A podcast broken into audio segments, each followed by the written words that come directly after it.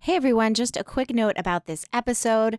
My audio ended up sounding really bad. I did my best to, you know, make it sound as good as it could, but I left the air conditioner on while we were recording. Big mistake. So I've learned my lesson. Next time I will just sweat through uh, recording, no matter how hot it is. And uh, but Akina sounds great, so please enjoy that. And uh, sorry if my voice is annoying in this one. I apologize. And we will make sure to do better next time. Okay, enjoy. Hello, I'm Laurel. And I'm Akina. And this is Jane Austen Culture Night. In this week's episode, you will find bad proposals, insufferable men, or at least one asshole in particular, trips to town, and Mrs. Bennet's nerves. There will be spoilers and maybe some cursing. This week, we're reading chapters 19 through 21 in Pride and Prejudice. Woohoo! Yay!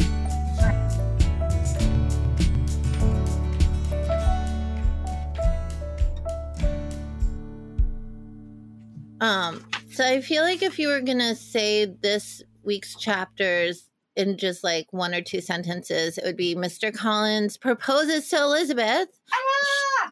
She turns him down. And then at the very end of the chapters, we find out that um, the Bingleys have left to London and they might not come back for a while. Right, exactly. So that's the very short version. Yes. And Mrs. Bennet's anxiety level is like peaking. Yes.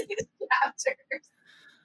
She's just like so highly strung that I feel like they could have made a renewable energy just by like plugging her into an outlet or something. I mean, I know they didn't have outlets back then, but they could have just like churned some butter off of her. yes, if you could harness that somehow.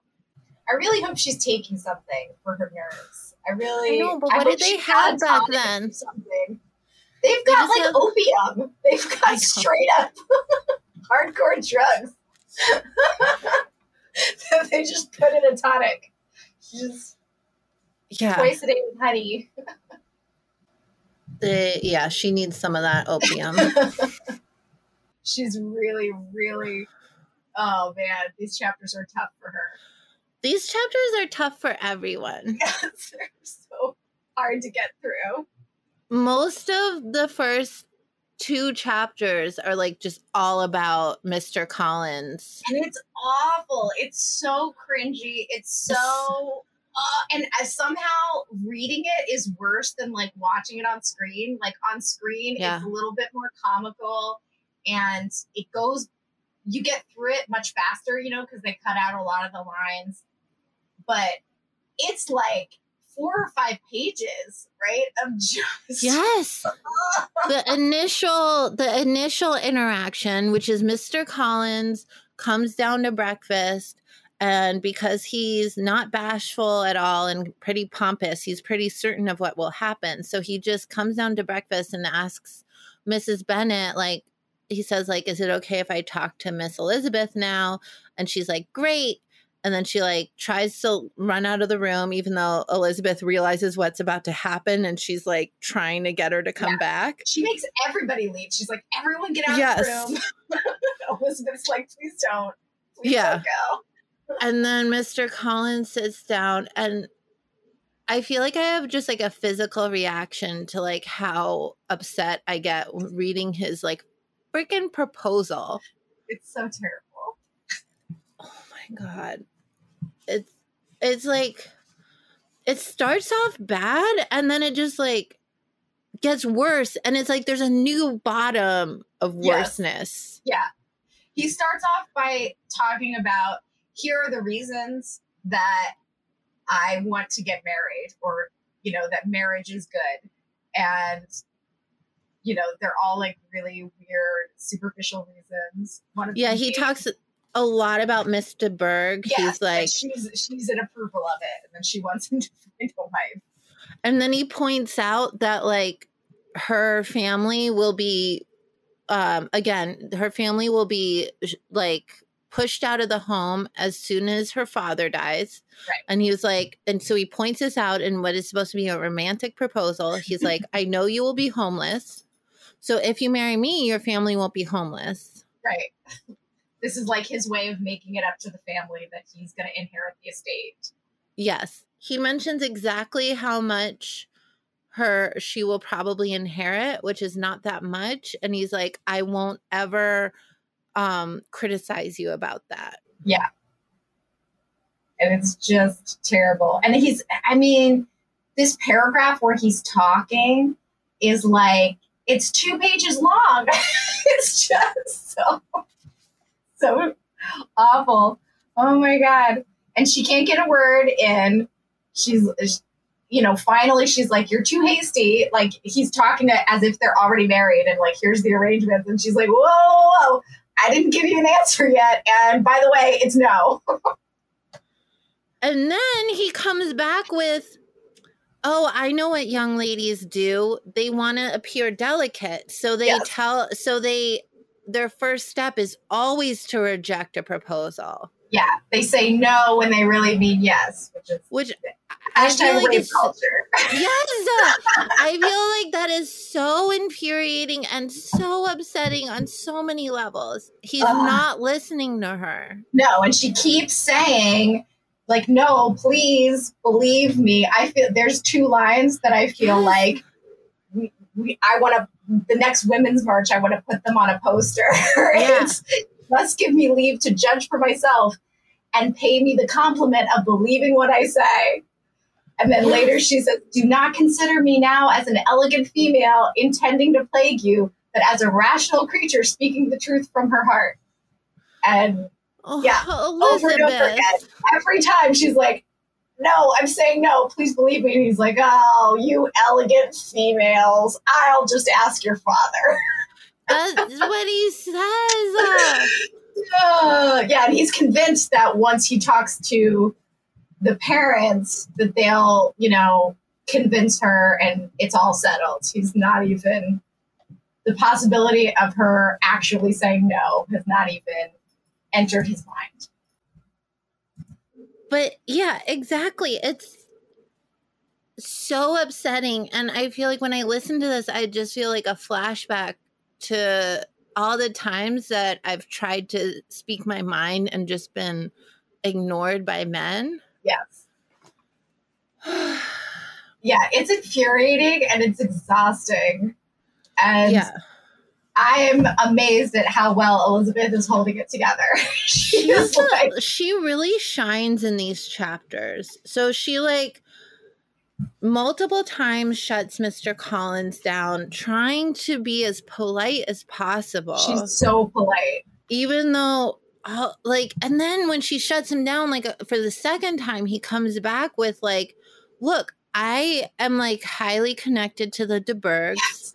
and your he says your portion is unhappily so small that it will in all likelihood in, undo the effects of your loveliness and he also says it is by no means certain that another offer of marriage may ever be made to you Yeah. and she shuts him down again then he calls her charming and then finally she gives up and like goes to her father because she's like okay maybe he'll listen to a man Right.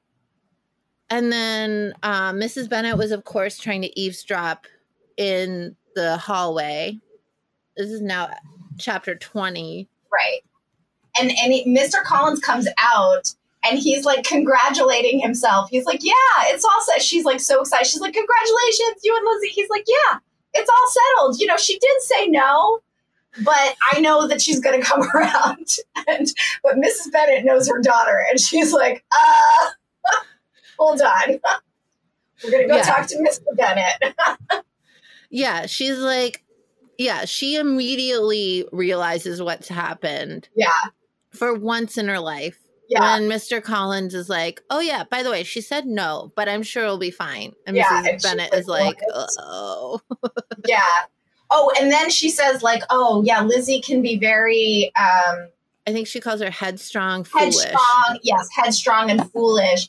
And then Mr. Collins is like, well, if she's so headstrong, maybe I don't want her as a wife. And she's like, no, no, no, no, no. So now Mrs. Bennet is scared that Mr. Collins won't want Lizzie and she's got to fix this whole thing. Yeah. Ugh.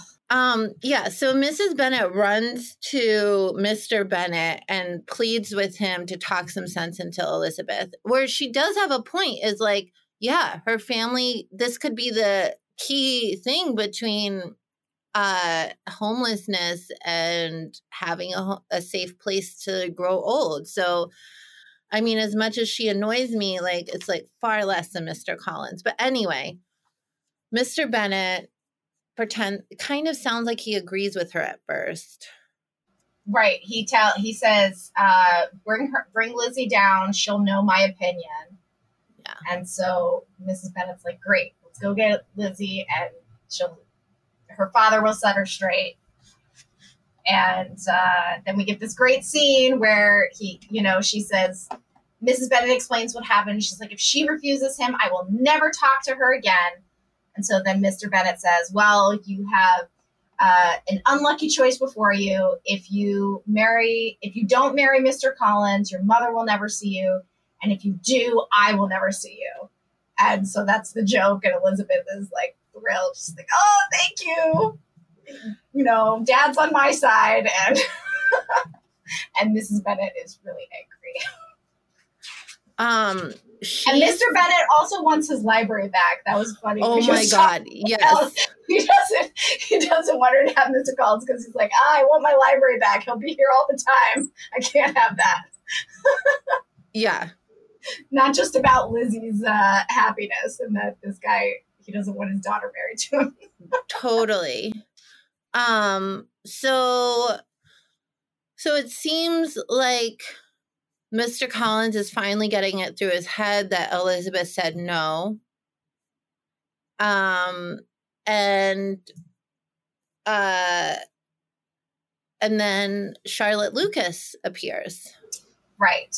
And Mrs. Bennet's telling Charlotte what happened and Charlotte kind of comes in and then she's like a buffer and she starts yes. entertaining Mr. Collins and listening to him talk and it, it gives them all a little bit of a break because they don't have to talk to him and it's yeah sort of keeping him occupied and his mind off of the whole thing yeah everyone's grateful to uh charlotte for just like yeah, as you said, yeah. entertaining Mr. Collins and then doesn't they all he don't know what to do. Go to their house. Doesn't he have dinner at their house the next day or something? I think that comes in the future because you read ahead. Oh, sorry. I know.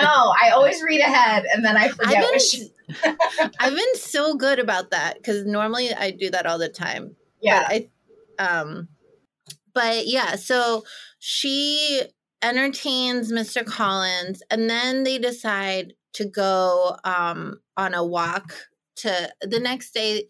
The next day, Elizabeth is kind of hoping, like, okay, so the proposal failed. He still has several days left for his visit, and hopefully he'll just leave early. But no, would Mr. Collins do that, no, he's staying. So all the girls, I, I presume without him, walk to Meryton to see if beloved Mr. Wickham is back. Yes. And he is and they do get to see him. And you know they're all really curious about why he wasn't at the ball.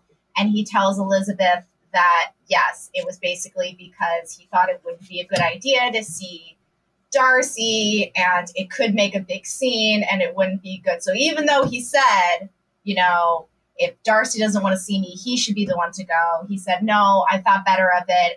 And you know it may have made a big scene and uh, you know, I didn't want to have to put people through that, and I thought it was better that I just not come.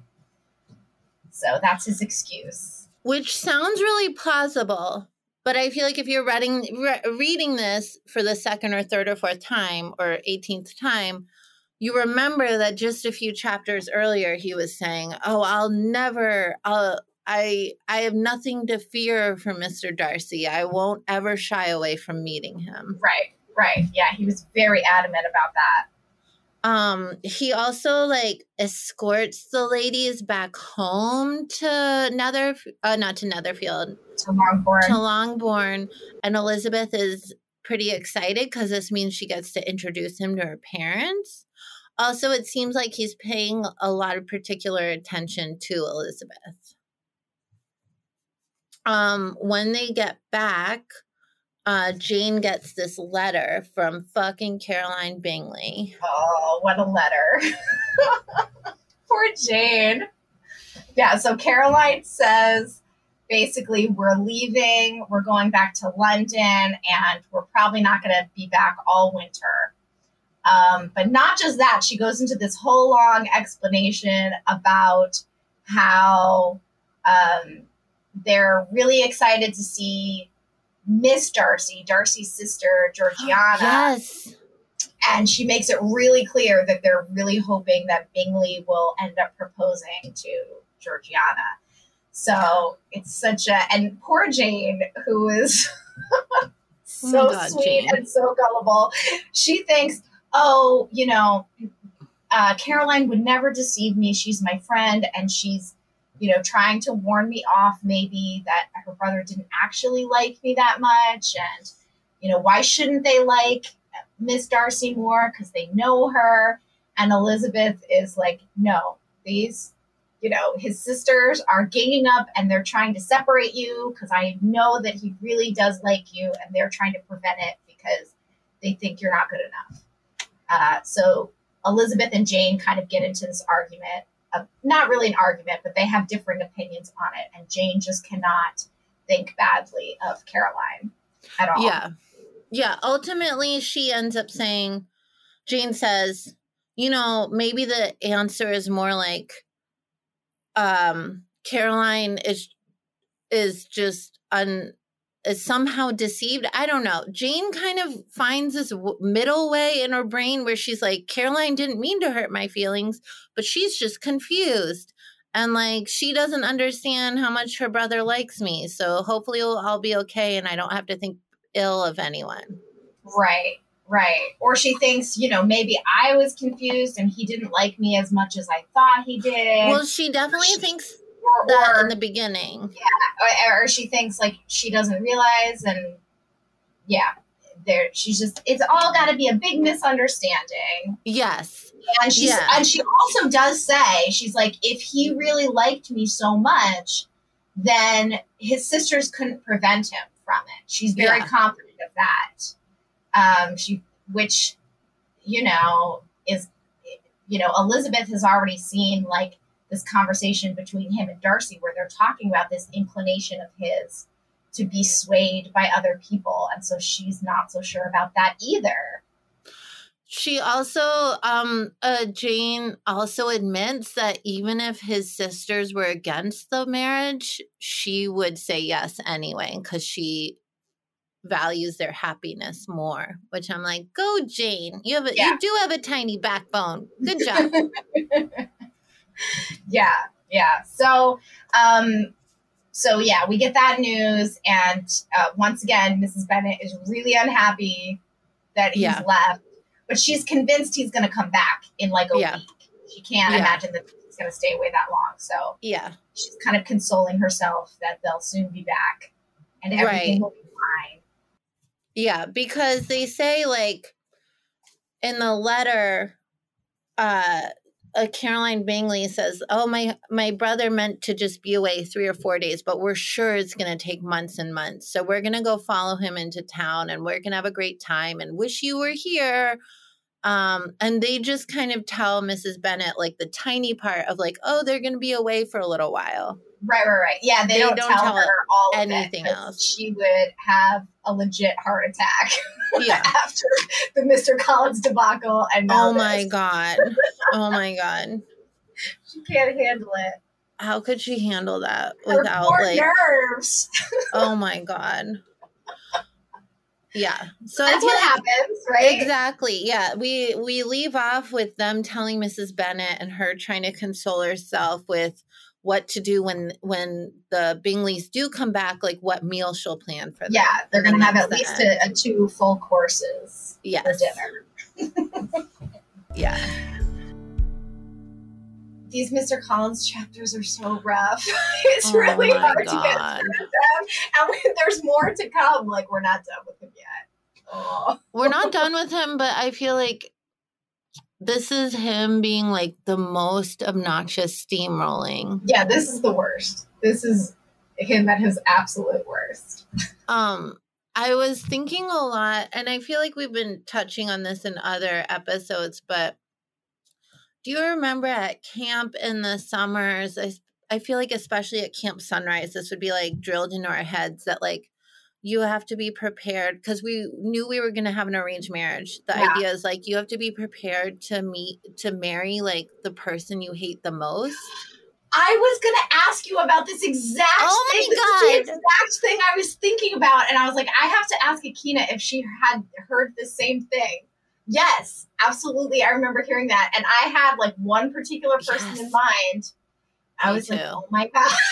we all had this one specific person for each of us that I was like, oh my god, I have to be prepared to marry that person. Or if that was the person that you hated the most, that that's who you were going to get um, matched to, right? Yeah. Because because then you would be overcoming something, and if then- you like overcome this obstacle of like not wanting to be with this person and you do build a successful relationship then you would be like bringing a victory to god.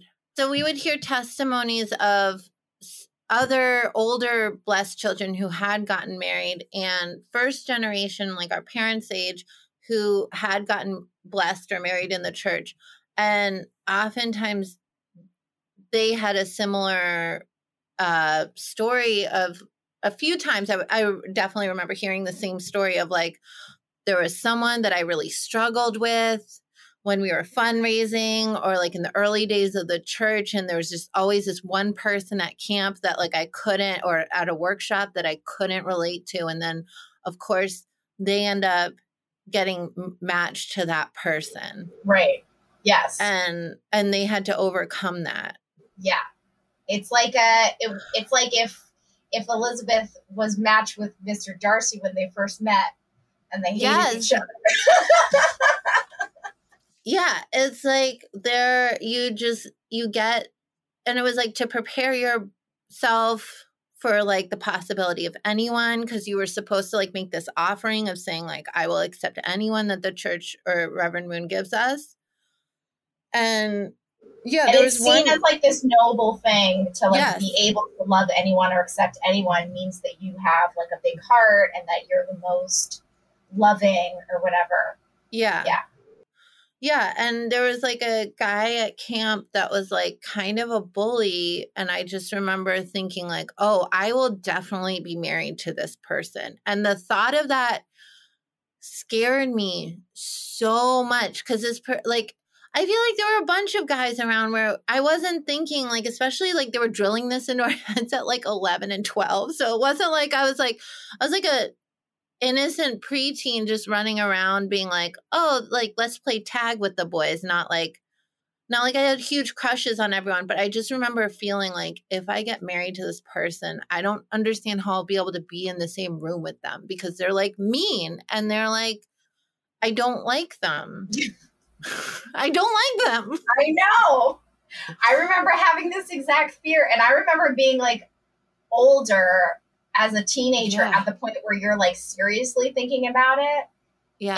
And um, for me, there was this one guy that I remember meeting, and he was just so arrogant and like really just I I was like, I do not like this guy. And now and I I want to guess who this is, but we can do that after we stop yeah, recording. After, after, we're not gonna say their names on. That would be so rude, especially because So it's like looking back, I'm like, man, we were all like going through so much, like being raised in a cult, and like Absolutely. every yeah, it was like. I also feel I kind of feel bad that I'm like, why did they tell us like the person you hate, like just like. Of course, there's going to be like more like unpopular kids at camp or whatever. I don't know. I just feel like it's so stigmatizing to tell kids like, think of the one person you hate that make here that makes you want to barf and like just know that you could be married to them i i feel like i was thinking a lot about that experience and just like how harmful that was and maybe that's just like of course like a basic realization that any outsider would have, but like to tell, especially like girls, but like any kids, like you're going to be married to someone you don't like. I feel like it's just teaching them to just like ignore, yes, ignore any like Inner impulses, Yeah. uh, inner voices that you have, Yeah. and to not trust yourself. Yes. Absolutely. Which I feel like is so important. Yeah, it is. And it's this way of sort of controlling, you know, because it's like, oh, the worst possible thing you can imagine. So then at that point, if you don't get that, you're like feeling grateful for not getting the worst thing, right? Yeah. It's it's, it's almost this abusive idea of like, Yeah. well, if they're not like an abusive, if they're not like hitting me, then I should be grateful because you know, I have this match that's not the worst thing I could ever think of. yeah. And it's not about it's not about joy and being like this is the best person you could possibly have. It's like uh yeah It's so awful. And I feel like one thing I'm really grateful for the Me Too movement because I mean I've I've been like a feminist and like pro women's rights for like quite a long time now. But I feel like it, it really opened a discussion of like what exactly is abuse or like the variations of it that maybe we've like just accepted as normal for a long time and it's like it's not just like I don't know. I guess I used to think like, oh well, there's rape and then there's not rape or Yeah. something. yeah, yeah, yeah. And now I'm realizing like, oh, there's so many different ways of control, and just like I mean, Elizabeth Elizabeth even like has more of a a say in her own future than we would have had. yeah, she Um, feels and the fact that she feels confident that she can say no yeah. and even though he doesn't believe her and that whole part is really exhausting and infuriating but she's saying no very clearly and like i don't know if you've ever ever had the experience of like having to say no to a man and being scared that he would like retaliate in some way and so you have to like sugarcoat things and make it sound yeah. polite and nice which she does do a little bit but i feel like even her is much more straightforward than I was sometimes. I'd be like, oh, you know, you have to. Ah, well the whole point is like if we were told to marry someone or like it, there wasn't i feel like i grew up thinking like you can't say no you'd like if if it's like true father reverend moon or like your maybe your parents might be like a little bit more flexible but I like say my parents. My Yeah, parents but I- always sort of was like, well, this is, you know, it has to be your choice in the end. But that could have varied. You know, that was just because it was my parents. I think a lot of other parents had it. There was no standard for that.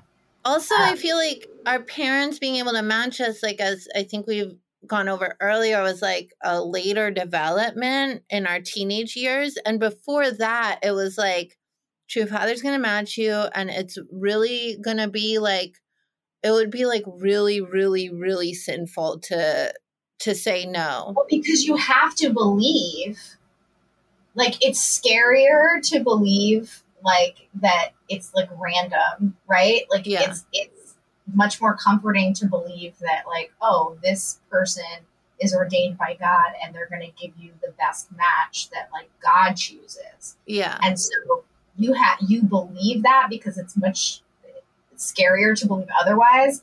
And so then it's like it's not just that you're saying no to this person, you're saying no to God and Well, chooses. also like every fucking action of your day it was like framed in this like heavenly war scenario against like against Satan. So by like s- rejecting a a choice by the Messiah for like is just like one of the biggest sins you could do. because it wasn't just about you it was about like your future children and Yeah. your families and like god's plan you know a thousand years down the road and you Right. could be messing that up Yeah, and I I mean like I just feel like it was enculturated with us. I don't know if that's a word that like you like I remember my mom telling me this story like over and over. It was like a bedtime story of like how she and my dad got matched like and, and blessed together and they were matched and true father like had walked down the room and picked one person and then another person and then one person and another person and he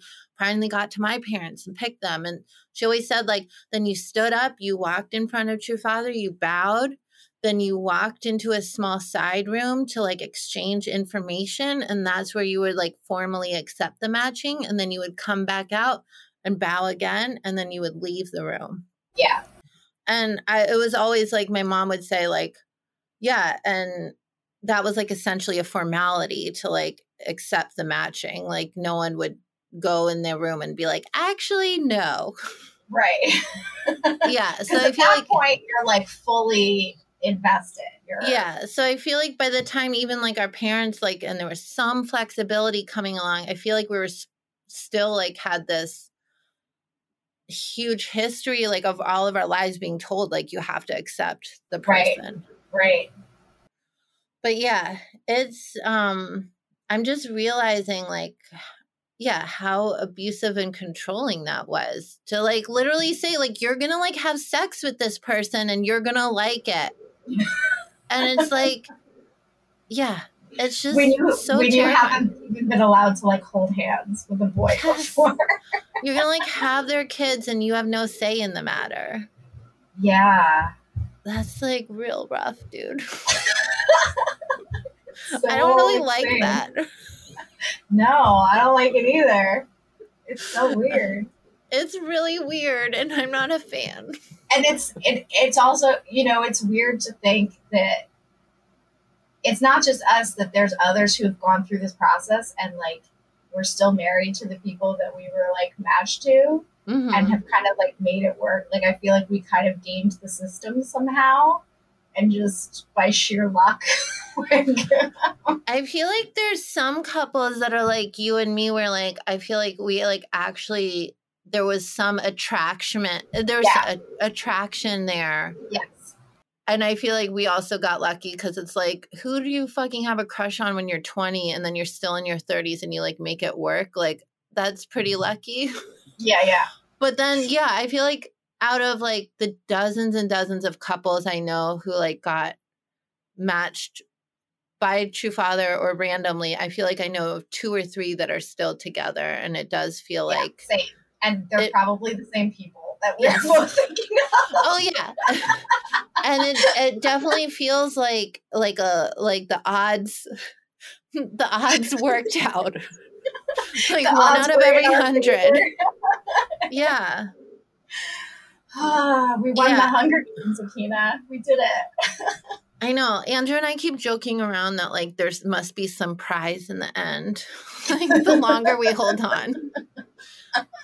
Honestly, and that's like why I want to like I I I don't know if I went over this. We we need to re-listen to some of our episodes, but like why I started to get more vocal about why I want I my feelings about leaving the church. So I started to get more vocal about like wanting to leave the church and and my feelings about the church because I realized that like Andrew and I were still together and therefore that was being used as proof that the blessing worked in our community Right. in LA. And I Yeah. was like, um, yeah, we did not like work out because of the blessing. Right. Well, and I've had I've had uh similar discussions and you know one of the things that I've talked to Luigi about is like, yeah, our relationship is not solely based on the church and those Yeah. things. And that's why like me talking about leaving and all of that stuff, it wasn't, you know, you know, once he was like, Well, are we good? I was like, Yeah, we're good. So Yeah. because that's not what our relationship is based on. So then it's like, yeah, okay. yeah, no, it, I we had that same issue like I don't know. I guess almost I guess around 10 years ago when like both of us were first seriously in our we were in our mid 20s, we were like 26 and we were like okay, like I think the church is bullshit essentially. And then there's this moment of like if the church is bullshit then our is our relationship bullshit? And yeah, that definitely caused a few freakouts for like a few weeks. hmm Yeah, But- it's it's a real thing. Yeah, it's really scary. Oh, leaving the church is so scary. I remember someone being like, "Oh, well, it will take a few like I'm sure it will take a few years for you to process everything." And me being like, "That's way too much time. I need to figure this out right now." And now I just like want to like shoot back 10 years and like give younger me a hug and be like, "It's going to take a really long Gonna time." take a lot of years. yeah, for sure. Yeah. Well, I did want to mention that this whole Mr. Collins proposal thing, it just brings me to these flashbacks of like stress dreams that I used to have about getting blessed. I don't know if you ever had any of these, but Probably. I probably blocked them out. yeah. in high school, I used to have like these stress dreams where in the dream, I was uh, in love with somebody and it would be like a different person every time. A lot of times it was like somebody at my school that I was like in love with, but I and I was talking to them and being like, "Oh my gosh, I'm in love with you, but I have to get married to this other person." And so it was always like this sad thing. And then one time I remember I was there was this one it was two boys at my school and one of the and one of the boys like in the dream I was like in love with and I was like, "Oh, I want to be with this boy." But it was my actual like wedding day and I was getting married to this other boy who I hated. I didn't like him at all and he was at school, right? And like I was we were like walking down the aisle and this other boy was like sitting there like watching us and we're like looking at each other as we passed and it was so awful it was oh yeah so i used to have these like stress dreams about um, being blessed to being married to somebody that i did not like and actually being in love with someone else Did you um that sucks. yeah Um did you ever read The Gift of Fear? Um no but i've heard of it Yeah, I haven't read it either. following your intuition right and about Yeah. fear being a good thing Yeah, and just like you know how like especially um so many women aren't get in situations where you don't want to make the person feel bad. And so you like let them like you kind of let them push you around a little bit. yeah And how like sometimes those like we're just trained to ignore our own red flags mm-hmm. and like sometimes you'll mm, see someone or have an interaction with someone and like know that they're trouble and then just like kind of let your let them stick around you right and you and you let them cross boundaries yes that you know you shouldn't, but you're like, I just need to get through this, or I need Yeah. to be nice, and you don't Yeah. want to rock the boat or whatever. and i just uh, yeah i'm just thinking of like what they how the church how we were raised in the church was just like ignore all red flags or what they say when you're wearing uh rose colored glasses red flags just look like flags That's a good one. um yeah it's just like i feel like as an adult i'm like relearning impulses because Yeah. the impulses that were trained in me in the church was not just even about the blessing but just about everything that you had to like do the hardest thing and do what you hated most. And now like as an adult i feel like i'll do stupid shit like i'll be really sick and still like push myself to get up and do things and then i'll get even sicker because i don't know like you're supposed to take care of yourself. Or listening to your body, especially because there was that whole like mind over body thing yeah. where your body would be um, subject to your mind, and so you should be able to overcome things. And so people would like take cold showers or do really intense um, physical fasting. things. Yeah fasting or like physical exercise. Um, and these type of things that you're supposed to do as a form of like subjugating your body and not listening.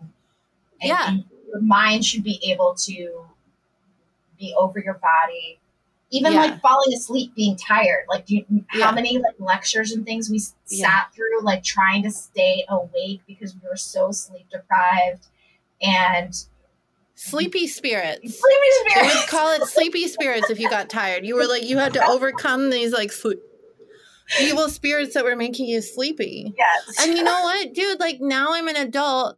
I freaking took like 10 years to get help for my migraines because I didn't even know what they were. And I can't even tell when they're starting to happen because like my pain threshold is so out of whack that like it has to be like a full blown migraine before I'll notice. And then I'll be like, oh, I'm dizzy. Oh, my head is imploding. Oh, like I'm nauseous. Oh, like my body is falling apart on me. But the whole trick of having migraines is that you're supposed to like real see them earlier and pay attention to them. So you take medication so you can like Eh, not get them like in a full blown state. And I have a real hard time with that.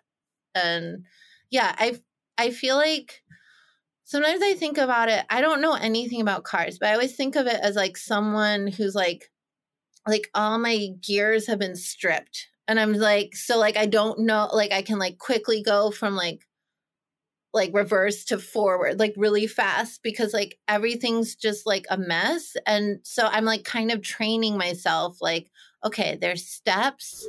Yeah. Like there's stages. You can like yeah you can like you can like if you're feeling bad, you can like take a break. Like if you're feeling sick, you can take some medicine. Like all these things that I feel like sometimes other people have them as like natural impulses or they've been like encouraged to listen to their bodies and like I'm just like learning it as an adult and it's getting like a little bit easier but I feel like it will always feel like a foreign language or experience like something that I'm like consciously working at. Right or something where you have to stop and be like, wait, what am I feeling about this? Am I yeah. actually, does my body actually feel good? Is this something I should be doing? Yeah. Am I emotionally feeling good? Because we would just, you disconnect from your emotions too.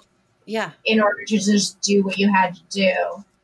And, uh, it's stuff. I feel like the cult is just a gift that like keeps on giving like the shittiest gifts where you're like, cool, like I'm I'm like gonna be 40 in a few years. Like and like we're I still gotta deal with this. Right. yes. And Elizabeth Bennet who is much younger is already has much more um she's much more in tune with her emotions and what she it, and her body and what she wants and what she doesn't want, and that is very admirable for a young. It's woman. just really depressing though that it's like it was written like 200 years ago. Yeah, more than 200 years ago in a very so different familiar. time. Yeah. And she, it's familiar, and she has like more freedoms than us, kind of. yeah, for real. Ugh her parents anyway. backed her up her her dad yeah. backed her up and was like yeah she should say no yeah.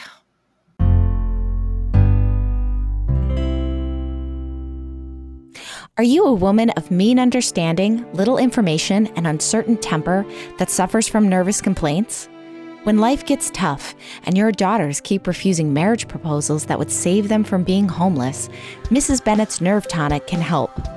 While taking Mrs. Bennet's Nerve Tonic, many hysterical women experience a significant increase in happiness and ability to cope. Ask your doctor if Mrs. Bennet's Nerve Tonic is right for you. Mrs. Bennet's Nerve Tonic may cause drowsiness, muscle weakness, blackouts, hallucinations, and hysteria. If you are pregnant or nursing, consult your doctor before taking Mrs. Bennet's Nerve Tonic.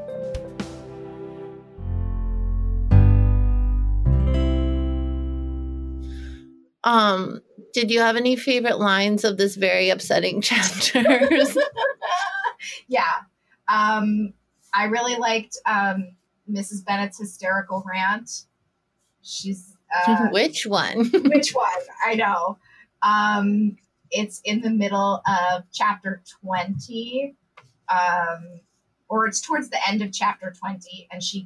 It's after Charlotte comes, and she starts telling Charlotte like how everyone's.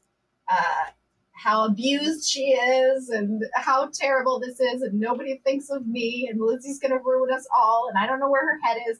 And then and she's like, I don't want to talk to my ungrateful children. And then at the end, very end, it's this huge long paragraph. And then at the very end, she says, People who suffer as I do from nervous complaints can have no great inclination for talking. Nobody can tell what I suffer, but it is always so. Those who do not complain are never pitied. I love her like two paragraphs of like telling Elizabeth she's never going to talk to her anymore. I really loved so much of this book, and I feel like you touched on my favorite line where Mr. Bennet says, I shall be glad to have the library to myself as soon as may be. Yes. I'm just like, I want my own fucking library to kick people out of. That's what Can you imagine? Get out of my library. Ah, that is the dream. that is the dream. Like one day I'll have a library and no I'll say annoying men are allowed. Yeah. I'm like, if you're talking, please leave. Yeah. um, it's been a couple weeks since we last talked. Have you had a chance to read or watch anything fun? Um, yeah, so I finished a book. I was very proud of myself because I got this book in like February.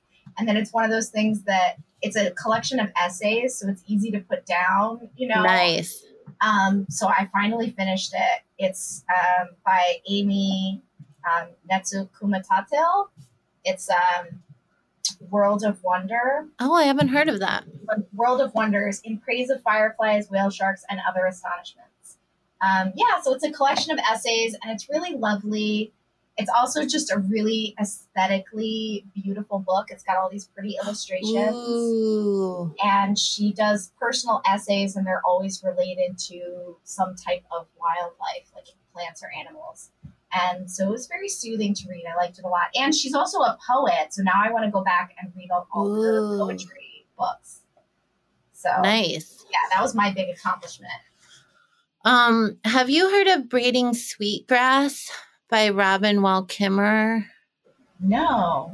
Um, she's she wrote like she wrote a book that sounds similar to that. It doesn't have as beautiful illustrations, but it's like a lot of essays about um just about like nature and yeah, it's really hard to describe, but I love it so much. And I've I think it came out almost 10 years ago, but it's like still sells really well.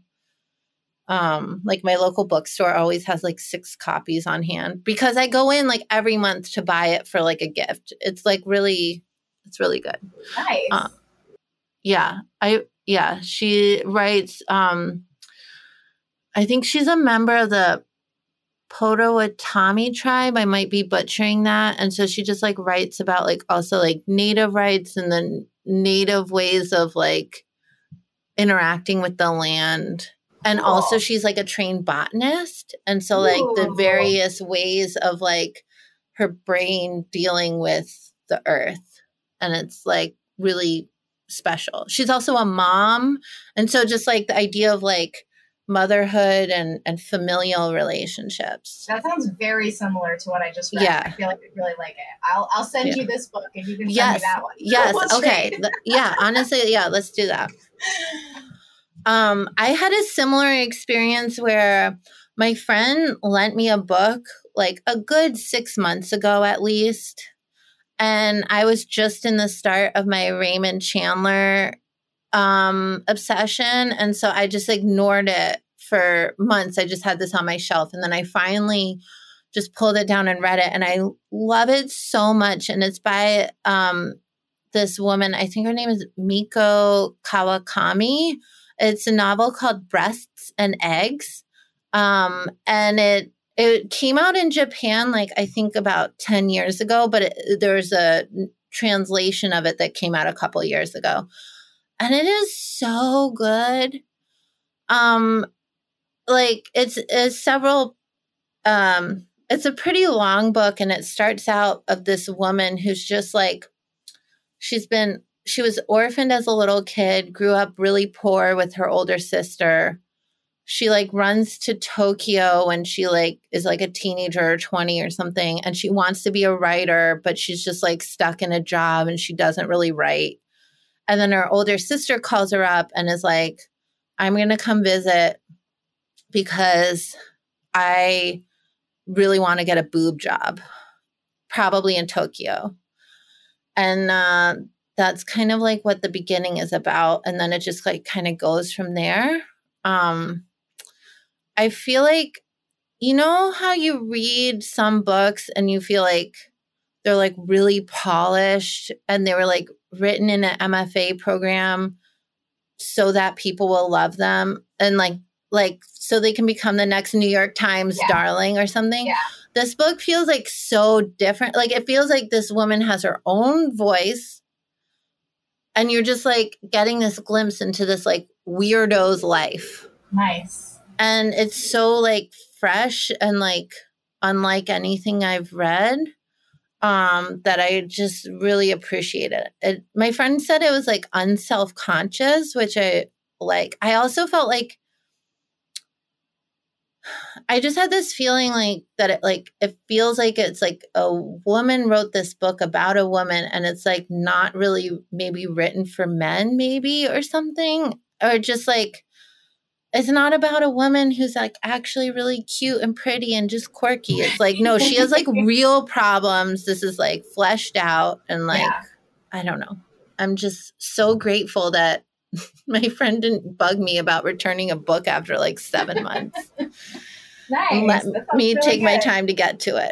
Yeah, it always takes me time to get to books, even when I really want to read them. me too. Yeah. Um so next week we're reading what chapters 22 through 24.